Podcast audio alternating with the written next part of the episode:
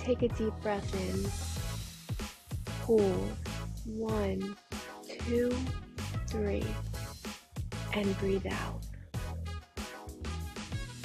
Deep breathing is an incredible tool for reducing stress levels and bringing awareness to the present. Welcome to Normalize the Conversation. I'm your host, Francesca Reicherter, and today I'm joined by mental health advocate, breathwork facilitator, and podcast host, Brian Pyatt. Brian is creating a safe space to talk about mental health by hosting the Take What Serves and Leave the Rest podcast. Brian is taking his love for mental health advocacy into a professional career as a grad student in mental health counseling. Join us as Brian opens up about his own mental health journey the value of breathwork, and the difficulty of expressing your emotions publicly. Brian, thank you so much for joining me today. I am super excited for this conversation. But before we jump in, I really want to check in with you. How are you really? Hmm. Great question. It's the, it's the question that we aren't always asking each other, right? Most days. um, you know what? I am uh, I'm doing okay today. I am uh, I think one of the things that I know when it comes to my mental health that I, I tend to struggle with is like this kind of foundational um, feeling that there's like something wrong with me or that like there's something you know like like deeply wrong with me. I feel like that like when i think about a lot of what i struggle with like it all kind of funnels back sometimes to that core belief which is kind of so heartbreaking to say out loud. But um i'm noticing that like that kind of shame stuff for me is a little bit present today. So um, that is uh, that's present as I as I step into this conversation with you. But I I also am grateful for the tools that I have to kind of ride those ride those waves. So I'm I'm riding the waves this morning. It's so hard when you kind of feel ashamed like something's wrong with you. That's something I also struggle with, especially mm-hmm. for me. I don't know if this resonates with you, but by having these tools and knowing what to do and still not feeling great, or like it's just not working in that moment, I get so mm-hmm. frustrated and overwhelmed because I'm like, what's wrong with me that I have the tools, I have the knowledge, I am working on being able to help other people through this. And yet, right now, I just can't get myself through this moment. Yeah, so true. And I think it's, um, I think it, you know, sometimes, especially doing you know like mental health advocacy work and speaking out and you know like you said holding space and helping other people sometimes it it starts to feel like i'm supposed to have all my stuff together before i can do that. And the reality is is that you know i'm still i'm still a human. You're still a human just trying to do the best that we can like day in and day out. And you know i'm i'm grateful for a lot of the progress that i've made and i i can see a lot of the growth that i've made in my life. And i think also um so important to to kind of be gentle with myself too that when i get into these places where it's hard um you know i can like be gentle with myself through that process and not try to beat myself up too much it's so important to be gentle with ourselves because it's a lifelong process and lifelong journey mm-hmm. and it's so hard to recognize that like I might mm. feel great today and great tomorrow. Might feel great for like a year and then suddenly it's just it's a process, yeah. it's a journey. You have your ups and your downs, your mountains, your climbs, and getting to that point of accepting that that's kind of how it is and working through it, and then being willing to use your voice, your information, your tools to advocate for others, and then also be in school to become a therapist and want to do it in a professional career aspect as well is incredible. What inspired you to go down this road?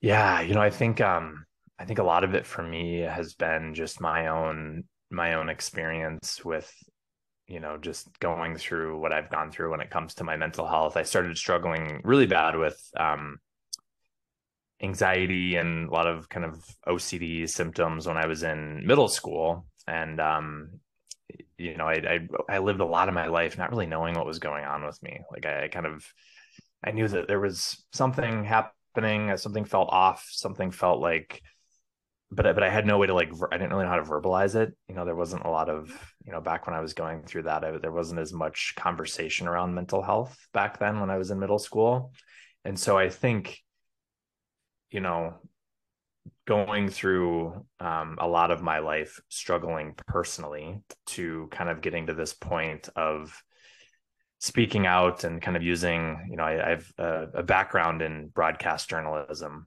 is was kind of my career before I made this shift into into the mental health world and really lucky to have a platform where um, I could talk about some of these things and reach people and you know that that's been really really meaningful work. And then um in, during the the pandemic I, I kind of like a lot of people I think realized you know I think it's kind of time to make a shift and I think it's time to actually start you know doing this work full time and really I've been wanting to do it for a really long time. And so I I decided to to jump into the grad school process and honestly not really knowing do I really even want to become a therapist or but it just felt like this is the next step and we'll kind of let it like unfold moment by moment. And the more that I've gotten into it I think I've realized that uh, I want to keep doing the work that I'm doing kind of on a broader scale with um, mental health advocacy but also I think really craving working one on one with people and being able to to help people in that way too. I'm ready to kind of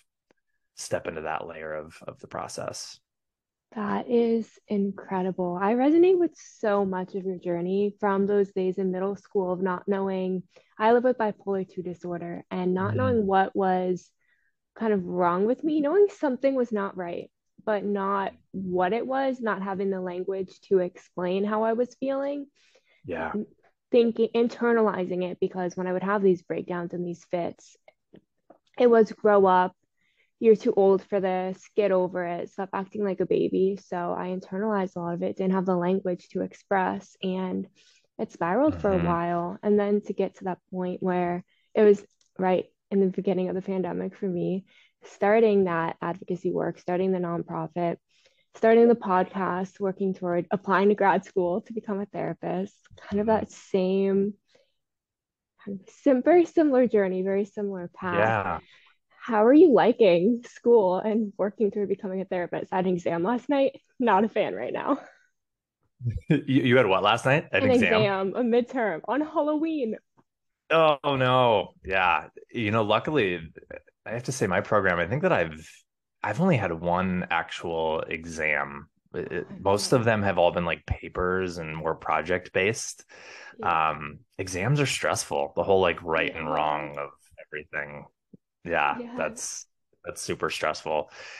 You know, it's been um, it's been great. I you know, I I think it's it's very different going going to school at this phase of my life. You know, I'm um I'm a little older, so I'm, I turned 37 actually this month, which is wild. Um, so you know, it, it's nice to be learning about something that I genuinely care about versus not that I didn't care about what I was learning about when I was in like undergrad, but it was a much different just let's just kind of work the system and get good grades and get out of there yeah. kind of an approach. And whereas now it's like there's there's genuine interest in actually learning. Um, and you know, some classes are I love. Some classes I can't stand, and you know, like everything in between. But I uh I feel it just kind of feels like the right thing to do. You know, just to to kind of um take that next step in my career and you know i think there's there's the there's the reality of obviously wanting to help people and i think also learning like how do i make a living doing this you know how do i financially support myself you know i think that's a real key piece of of all of this is um you know if, if i feel very passionate and called to do this work and there's also the reality of existing in our society and how do i how do i make money doing it? And how do i provide a living for myself doing it? And and so i think this is going to really help me in that in that process of kind of um, laying a foundation to be able to support other people. Same. It's the work we're doing is so amazing, so needed, but it doesn't necessarily lead to financial stability and being able to afford right. the cost of living and being alive. So, to kind of move into a career and figure out a way to do this, that's something you're so passionate about for a living and be able to actually make money doing it is incredible and yeah. uh, overwhelming journey to say the least which brings me to breath work and being able to find an outlet to breathe in the midst. For me, I started breath work in the beginning of when I was starting my master's, and it helped so much for me to catch my breath again and feel Mm. more in control with the severe anxiety. My heart rate will get so high that I think I'm having a heart attack, and I just Yeah. can't catch my breath. I genuinely am hyperventilating on the floor. So, breath work has been an amazing tool for me to just be able to, again, catch my breath, be, feel in control, as well as just relax and calm down and get to a space of clarity, kind of Yeah. being able to reset, restart, and get through. What inspired you to kind of go into facilitating breath work? And first, actually, can you explain more about what breath work is?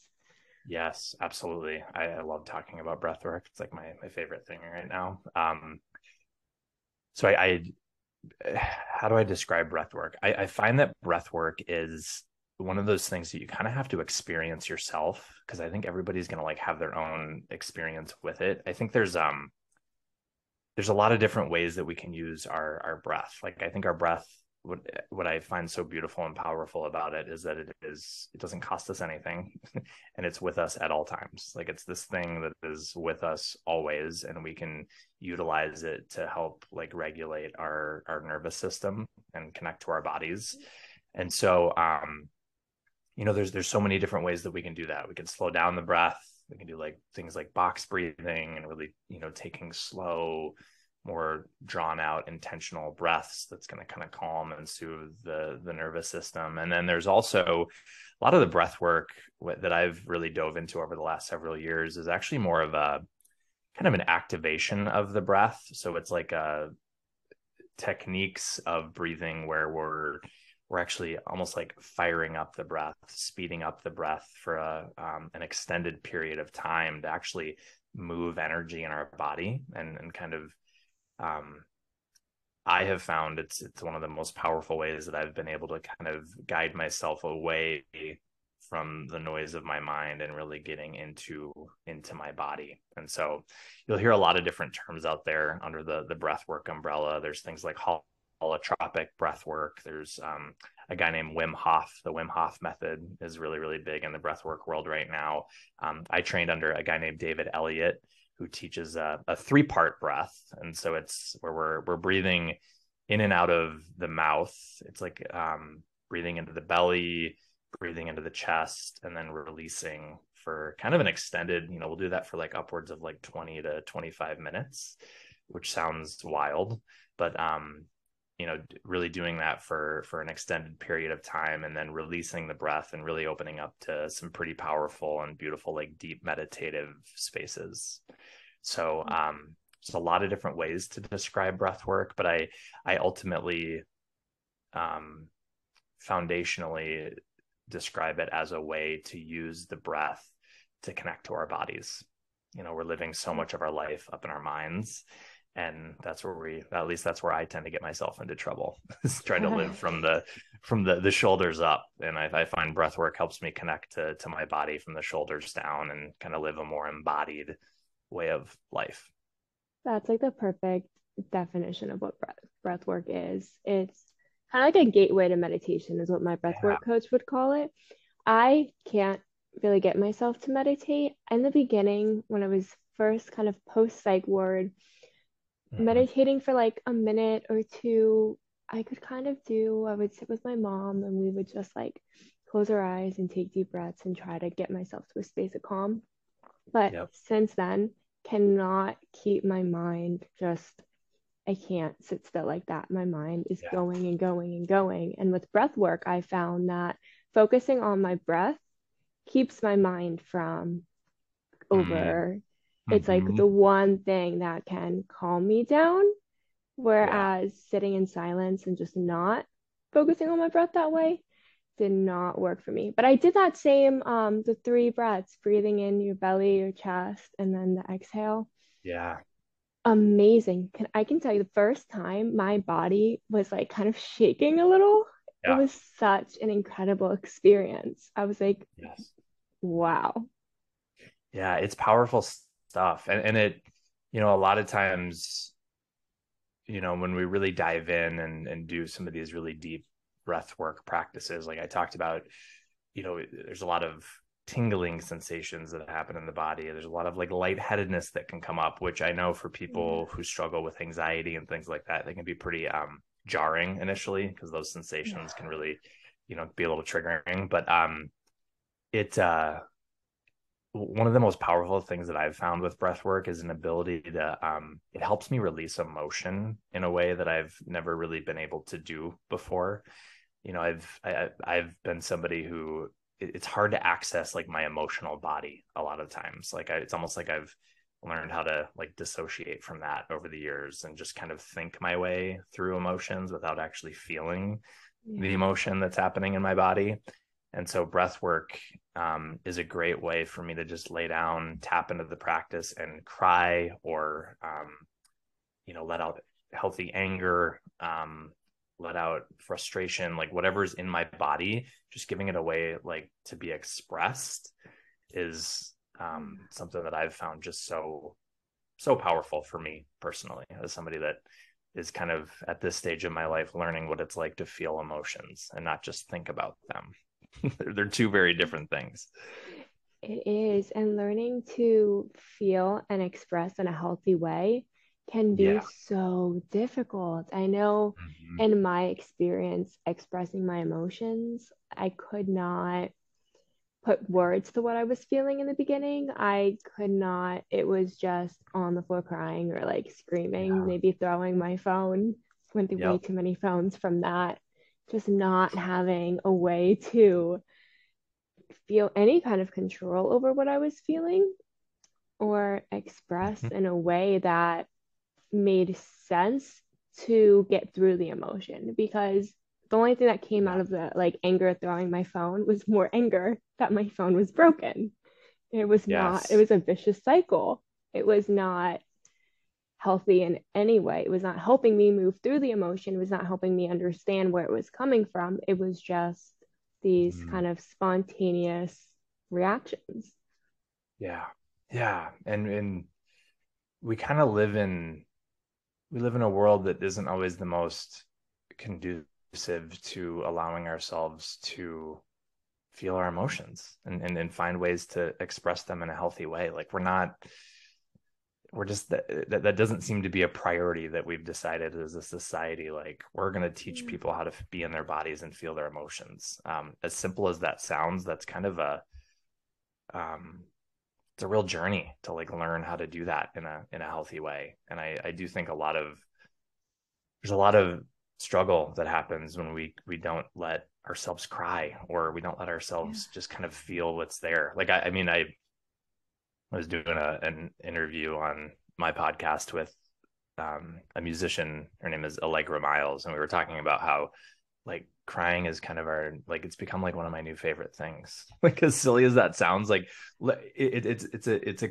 cathartic experience to like let myself cry. And there and i usually find there's actually kind of this like temporary um almost release of the grip of my mind when i let myself cry. Like yeah. i'm like thinking thinking thinking ruminating ruminating ruminating and then when i like let myself cry or like express emotion there's like a there's a release on the other side of that that doesn't last forever but it's like a temporary kind of release like you know my body just kind of sometimes wants to feel what's there and not um overcomplicating it by by just trying to think about it with my mind i heard this quote one time um how like all these stressors in our lives are like this fire within us and eventually it just kind of overwhelms and our tears are the way we're putting out that fire they're the mm-hmm. water or extinguishing it. So, by for me, that offered a lot of peace in this feeling that I was crying or wanting to cry. I tried to hold it in for so long because growing up, again, those invalidating phrases of you can't, like, you can't cry, you can't act like this, you don't want people to see you crying. That was yeah. all the messaging I was getting because that's, again, society doesn't prioritize expressing our emotions, it doesn't prioritize allowing us to feel and process and heal and move forward. It mm-hmm. prioritizes this idea that strength comes from constant resilience and resilience comes from not crying, yeah. not allowing yourself to fall down and stay down for a little bit before getting back up. It's you fall and have to get back up right away. And there's only so many times we can do that before we are going to stay down and not because we want to give ourselves the space, but because it's like it feels physically impossible to get back up. Mm-hmm. And it's um and it's isolating. You know, I found like that way of being is a very isolating thing. I know that's something that I'm I'm working on very much in my life, and I, I kind of have this default setting within me um, where when I when I'm feeling like quote unquote messy or emotional or struggling, instead of leaning into people, which is what I need the most, I tend to just withdraw and kind of isolate and try to like wait until I feel good and pulled together before I kind of reemerge back into the world and back into my relationships. And you know, I it uh, it's been really really deep work, work for me to kind of recognize that pattern and recognize like learn how to be emotional in front of other people or not always be pulled together and on and like all like for me there's a lot of that kind of messaging that I've picked up throughout my life of you know just be the really nice one and really pulled together and you know just only like it's like only express positive emotions to the world. Like that's all that you're allowed to do which is so not what being a human is about. You know it's we, we we all experience such a huge range of emotions every day and um it's it's deep work learning how to how to integrate all of that um and and definitely something that i'm I'm gonna gonna be working on for a long time. I think in, in my life. Same, and it's so like easy as an advocate, as someone who wants to help others to feel like you have to put on that face, especially with social mm-hmm. media and look like you have it all together. And yeah. recently I realized that I would get a lot of DMs from people asking like how do you do it? Looking at what you're doing and all that you're accomplishing i feel so inferior. Like i'm not doing enough. Like i'm not handling mm-hmm. enough. And that really opened my eyes to how because i'm so like that person who's like be authentic on social media and i'll like share honest posts about how i'm feeling. But it kind of goes over people's heads in that way because they don't see it. They see like this person who's smiling all the time and yeah. surrounded by people and doing these podcast episodes or publishing these books or doing these speaking engagements like that's all they really see from the images so i went on my mm-hmm. instagram story like maybe two weeks ago and i like showed pictures of my face without six layers of concealer on and i was like i feel like i'm physically dying 95% of the time when i don't yeah. have to have this much makeup on my face to look like i'm awake and alive this is what i actually look like and feel like and everyone thought I was sick. I was like, yeah, I'm not mm. sick. This is genuinely how I look and how I feel.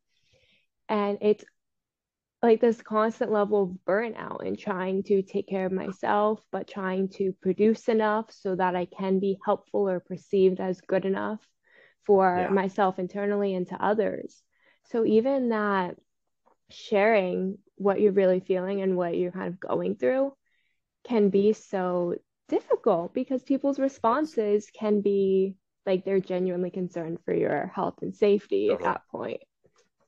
And it makes yeah, and it makes share at least for me, it makes sharing kind of scary sometimes because it's yeah. you know, I um I mean, because I am constantly maneuvering that question in my mind of like what's what's a healthy amount of sharing for me to put out there on social media and, and when does it cross over into maybe not the healthiest thing for me. And I and I I do find that it always kind of comes back to like what are other people going to think of me if I'm really vulnerable and open about what I'm going through? Are they going to think I'm just wanting attention and like all of that kind of rhetoric starts yeah. to take hold? But I do this is where man the the broader conversation around social media is so fascinating to me because on the one hand I think it's doing awful things to our brains and the comparison and all the toxicity that comes with social media. And i know you know like when i've really been struggling social media has been such a source of hope and connection to connect with other advocates and people being open about their experiences of what they're going through. It's given me a lot of comfort too. And so I, I i try to like always remind myself that no matter what people think about when you know what i'm sharing i guess at the end of the day the intention is trying to reach that one person who who is feeling like they're the only one that's that's, that's struggling and that there's something wrong with them. And, and i think we have to find ways to mm-hmm. reach and put out more content like that through social media to like get through this illusion that everybody else has it all pulled together and i'm the only one that's struggling. Like that's it's yeah. it's so toxic and it's everywhere right now it is and it's so for me, I constantly follow and unfollow accounts because I'm like, I really like like this person, like I want to follow, and then I'm like, it's so frustrating to see sometimes like how lavish their lifestyle seems and like all these great things that they can do, and I'm like, I want to be able to do stuff like this, and it's just not feasible. Whereas other yeah. people may get to kind of go out on Halloween and have fun. I'm taking an exam yeah. and then laying in bed and trying to rebrand and figure out new color schemes and yeah. it can be so overwhelming that comparison game of other people have the luxury of time to have fun they have all these mm-hmm. financial resources they have all these friends who are showing up and i'm like by myself in a hotel every other day trying to just mm-hmm. figure out the next step yeah. And sometimes that's all we know right? It's like mm-hmm. what's the next step? Like like no idea what the step is going to be beyond that but what is what is the next step? And i um yeah it, i think about that a lot like the like I've, I've there's something within me that feels so called to do this work. I guess that's like always how i've described it. Like i feel like there's like a deeper calling happening in my life to like help other people. Like it feels very um like soul based work for me um and I also don't want to live my life feeling like strapped to the work or like feel like I'm sacrificing personal relationships or like the things that really matter in life, like mm. human connection and all of that. Because I've, you know, I living in I worked for a number of years in in broadcast journalism with you know kind of this career that from the outside looking in man, it looked like I had it all pulled together. Like I had a, on, on paper, I kind of had I had everything that, that you're supposed that kind of defines mm. success. And um, I think I was so I was like so disconnected from myself, and I was so disconnected from like I was almost living for just like only the approval of other people and kind of the flashiness of the job. Mm. And um, as I as I really step into this new layer of my career, it's it's really really important to me to to maintain that you know step into the work and help other people but also like not lose sight of the fact that like the foundational things in life that really matter like just connecting with family and friends and loved ones and making sure i'm investing more in that than than my career. Yes and making that shift can be so difficult. Not only is there like other people's opinions but then that own kind of fear within yourself is this the right move yeah how did you kind of navigate making that shift? Yeah. You know, um, it was a long time coming. You know, it was it was building for a long time. I think I this definitely wasn't like a rash decision that I just woke up one day and was like, I'm gonna I'm gonna switch careers. You know, like this had been building for me for a really long time. I actually thought about when I was graduating when I was graduating um undergrad, I, I thought about going into psychology in grad school back then. So this would have been back in like 2008. But I had already invested all this time in this whole broadcasting degree. And I was like, I need to at least give it a shot. You know, I need to like step in and give this TV thing a try and ended up working out. And kind of one thing led to another. And I'm really really grateful for the path that I went on with that. And it's it's definitely brought me to where I am today. Met so many wonderful people along the way, had so many great experiences.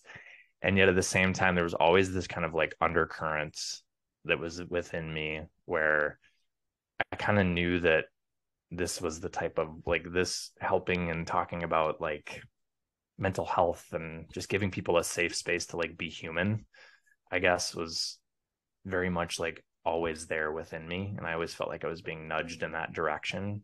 Um, and so I guess the the pandemic mixed with that kind of undercurrent that had been there for a long time, it was just like, hey, it's time to make a change. And and I, you know, that you bring up the right and making the right decision. I, I, my brain thrives on black and white thinking or all or nothing thinking. You know, feeling like I always have to make the right decision about something, and I've I've really had to learn in my life how to invite uncertainty along for the ride. You know, and recognize yeah. that there's never i don't know that there really are right and wrong decisions there's just decisions that we make and we do the best that we can with them and you know i have uh, i have a good dear friend who always talks about like the 80% rule you know like sometimes it's not about being 100% certain about something it's like can you get to the 80% like can you get to 80% and say like 80% of me wants to do this. And and then sometimes just living by that has really helped me to like recognize that there's always going to be that space where we don't really know whether it's getting into a relationship or making a career move. Like are we ever 100% certain that this is the right thing for us? Um, i would argue no. You know like we, we have to learn how to live to some extent with the uncertainty of all the decisions that we make i love that outlook because there's always going to be uncertainty and i think that kind of prevents so many people from making a next step. Yeah. is that what if it doesn't work out? That's so normal to like question it. It's yeah. so normal to just not know. We can't know. The world is so unpredictable. I mean look at 2020 the pandemic shut everything down. That wasn't something we could yeah. predict. And knowing that it's okay to live in a space of uncertainty but chase after what makes you smile, what makes you happy, yes. if that's the right time for you. And it's different for everyone. And I think, and I would add with that, that um, I've often described it as do, doing work, like work, no matter what we're doing with our, our lives and our career, like there's going to be an element of, it's going to be hard. Like there's going to be sacrifices, there's going to be hard work that we have to put in, there's going to be stress. It's more like, for me, it was deciding what am I willing to endure that stress for? Like like am i to me it feels worth it to feel stressed out sometimes or, or you know overwhelmed sometimes by this this work that i'm stepping into and this this career. Because at the end of the day i think it matters to help other people and to like talk about these things. And mental health and wellness and all of that are things that i care deeply about. And so i'm willing to be uncomfortable for that i guess is kind of how i would describe it i love that I I feel like that describes how I feel too. Just mm-hmm. loving the idea that you could save one person's life, loving yeah. the idea that you can use like I can use what I've learned and what I've gone through to maybe just spark a tiny bit of hope in someone else, something that I desperately needed at the time. And I didn't yes. see a voice at that time giving me that kind of feeling of hope. I just I think back to so for me, you know, a lot a lot of what I've gone through has been struggling with kind of this anxiety and obsessive compulsive tendency of my mind and so i've done a lot of um, advocacy work in the ocd community and really helping to get um, accurate information out there about a disorder um, in OCD that's really misunderstood. Like a lot of people yeah. out there are struggling with a lot of symptoms around that and kind of have no idea because of a lot of the the misunderstandings around it. But I I just think back to when I've been in really dark places like the podcasts that I've listened to that have totally shifted my entire day or the the the post on social media um that just made me feel even for 10 minutes less alone. And i think about like the events that i attended and heard people speak like all of those things were just these little nudges along the way of like lifting me up and helping me feel less alone and lifting some of the shame. And it's like if i can do that for somebody else now moving forward that's that's the goal you know is just planting these little things out there into the world where you know we can hopefully reach people and just um, remind them that they're okay and that there's nothing wrong with them. I love that. It's so, it can feel so isolating. Like we said before, it can feel so overwhelmingly isolating when you don't yes. know, when you don't have accurate information, when you're wondering, why am I having these thoughts? Why am I responding this way? And having all this misinformation yep. of, I mean, OCD, I think, is one of the most misinformed um, yeah. disorder because people think it genuinely is like lining up your shoes or organizing your closet a certain way. So it can be, again, I can't mm-hmm. think of another word, but isolating when you're having yes. these kind of thoughts and feelings and not being able to put it into words and not being able to explain to someone else because yep. it's often minimized in other people's minds. Yes. And that was that's what breaks my heart around OCD is you know a lot of there, there's a term out there and I would encourage people to to look it up. It's called pure OCD. It's kind of a uh, a term used for kind of the manifestation of OCD that is more like people experiencing intrusive thoughts in their mind that are are then followed up by by mental compulsions that are not visible like these are all like mental like ruminating and checking and counting and praying and like all of these things that happen in the mind that nobody sees. And so you know a lot of people think of ocd as just like you just said being organized or being tidy or washing your hands. And you know the washing your hands thing obviously is a very real thing for a lot of people. And there's there's so many ways that it manifests that that we don't talk about. And a lot of times what what our minds latch onto with OCD are really um, shame inducing thoughts. So people questioning having thoughts of harming somebody else. Why like why am i thinking about that? That must mean that i'm a bad person or things you know latching onto things around sexuality and um you know our minds creating this really elaborate story that there's something terribly wrong with us and we're all we're a monster or something for you know why am i having that thought and so there's just an immense amount of shame happening for for people who struggle with this and that's that's one of the hardest pieces to maneuver. I know for me, I mean, I still experience it kind of day in and day out. You know, there it's it's but I just at least have the tools now to to kind of ride those waves a little bit a little bit better than I used to. What are some of those tools if you don't mind sharing?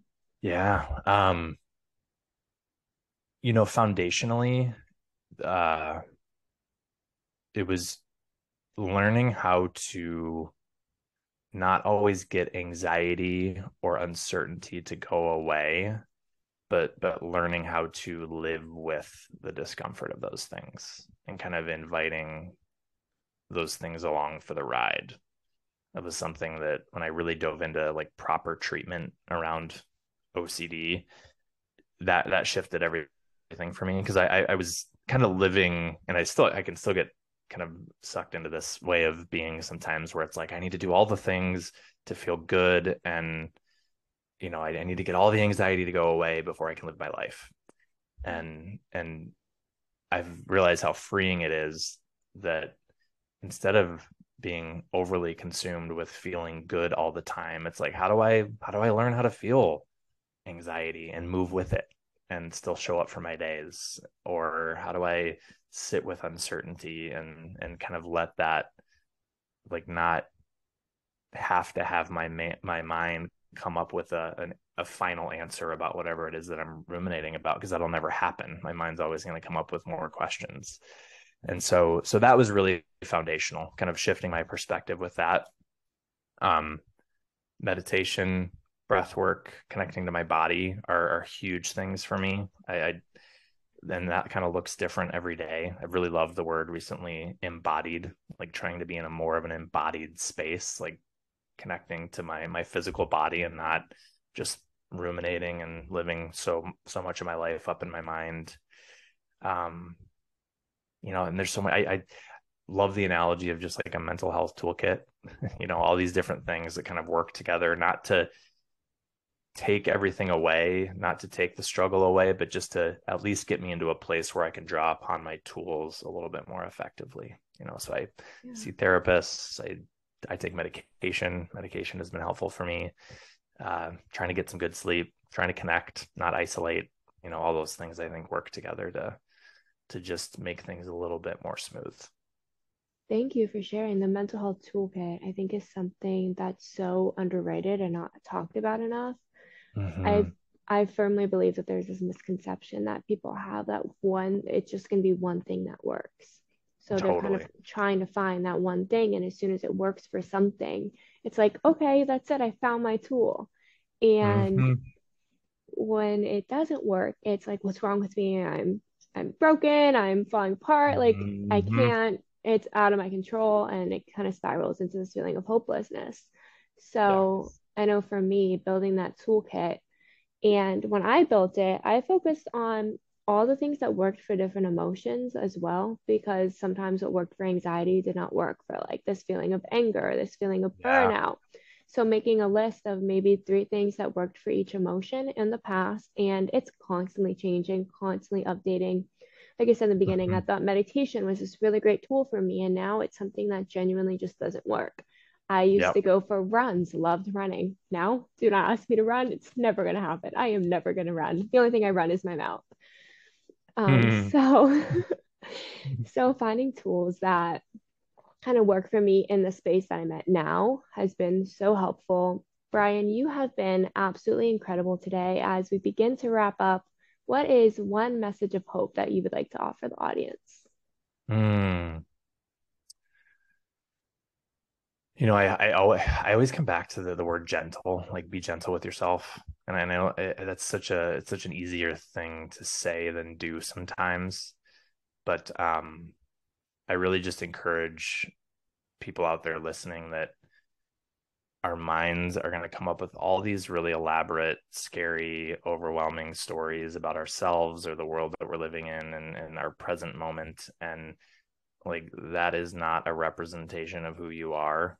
You know, I, I really think we're as human beings, we're we're much deeper than than the noise of, of our minds. And so I just encourage people to be really gentle with themselves. Um, when those stories get really really strong. And um i also think small steady steps forward really make a huge difference. So i've, I've really yeah i've really recognized just you know for me sometimes it's just getting out the door and going to the coffee shop and sending an email. Um, as simple as that might be helps to just provide a little bit of forward momentum with my day that that can help a lot and so, you know, you don't have to reinvent the wheel every single day, but I just think steady steps forward can can make a huge difference. Being gentle with yourself and steady steps forward is amazing, amazing advice. Brian, thank you so much for joining me today. Thank you so much for listening to Normalize the Conversation. Don't forget to subscribe, rate, and review. This podcast is an initiative of Inspiring My Generation focusing on normalizing the conversation, bringing education and awareness to the forefront, and amplifying global voices to spark change and hope. Inspiring My Generation is a 501c3 nonprofit organization on a mission towards suicide prevention through awareness, conversation, education, and support. Connect with us on Instagram at Inspiring My Generation and visit our website inspiringmygeneration.org to learn more about our work and how you can make a difference.